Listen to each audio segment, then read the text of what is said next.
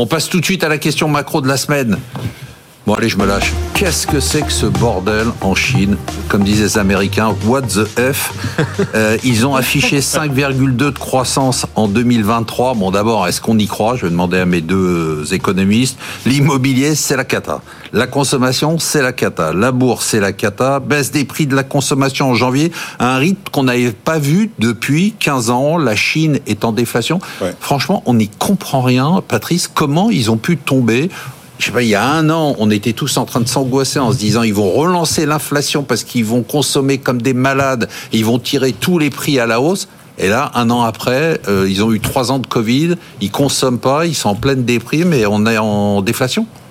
Alors le problème, l'immobilier reste la variable importante puisque c'est à la fois de la consommation, c'est à la fois de l'épargne puisque ça sert à financer des retraites, c'est utilisé comme, euh, je dirais, euh, support pour les retraites et c'est un support aussi d'investissement. Et donc en fait, le blocage que l'on a et les faillites déguisées, quelque sorte successives que l'on a, n'arrivent pas, effectivement, les, pardon, les autorités n'arrivent pas à endiguer ce problème et à le résoudre. Donc on se retrouve dans une situation de déflation par la dette et notamment déflation par le secteur immobilier. Les actions en fait qui ont été prises, il y en a eu beaucoup en fin d'année, beaucoup encore destinées au marché immobilier, destinées au marché même. Beaucoup, mais oui, il y en a eu pas mal. Mais pas, mais pas mais des elles trucs. Été ouais, c'est ça, pas massives, C'est-à-dire que ce sont des réactions et ce ne sont pas des anticipations. Voilà. Et donc, en fait, on met un, un, plancher, en quelque sorte, sur quelque chose qui est en train de baisser, la consommation, euh, l'investissement et l'investissement dans l'immobilier, mais qui n'est pas destiné à relancer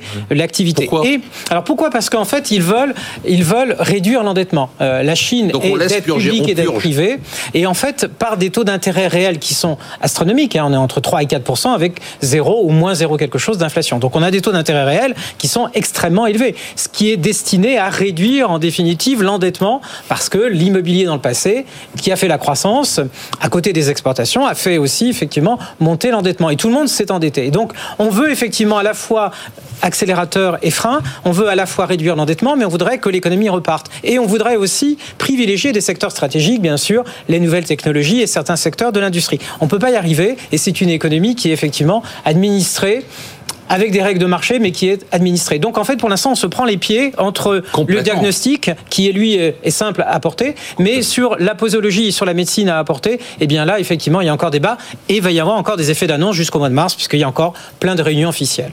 Emmanuel, ce qui se passe en Chine vous a surpris ou pas? Bah, euh, en fait, pas tant que ça, puisqu'on est dans une situation euh, assez euh, classique. Patrice a commencé à l'évoquer, euh, de déflation par la dette. C'est des scénarios, c'est des mécaniques qu'on est bien, hein, qu'on connaît bien.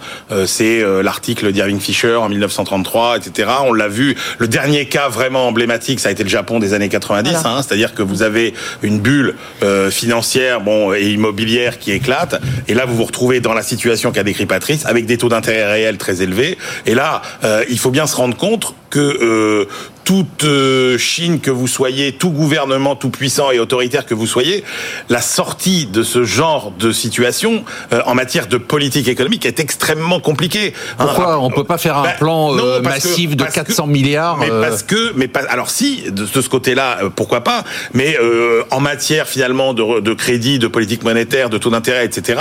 C'est toujours, les, vous savez, les expressions qu'on avait sorties à cette, à cette époque-là. on fait pas boire un âne qui n'a pas mmh. soif, pushing on a string, etc. C'est-à-dire que les gens ne reprendront pas de, crédit. Donc ça va être compliqué pour la Chine de sortir euh, de cette euh, de cette euh, situation, sachant qu'on a aussi, et c'est la caractéristique des pays en, en, debt deflation, c'est qu'on a une industrie qui est en surcapacité de production aujourd'hui.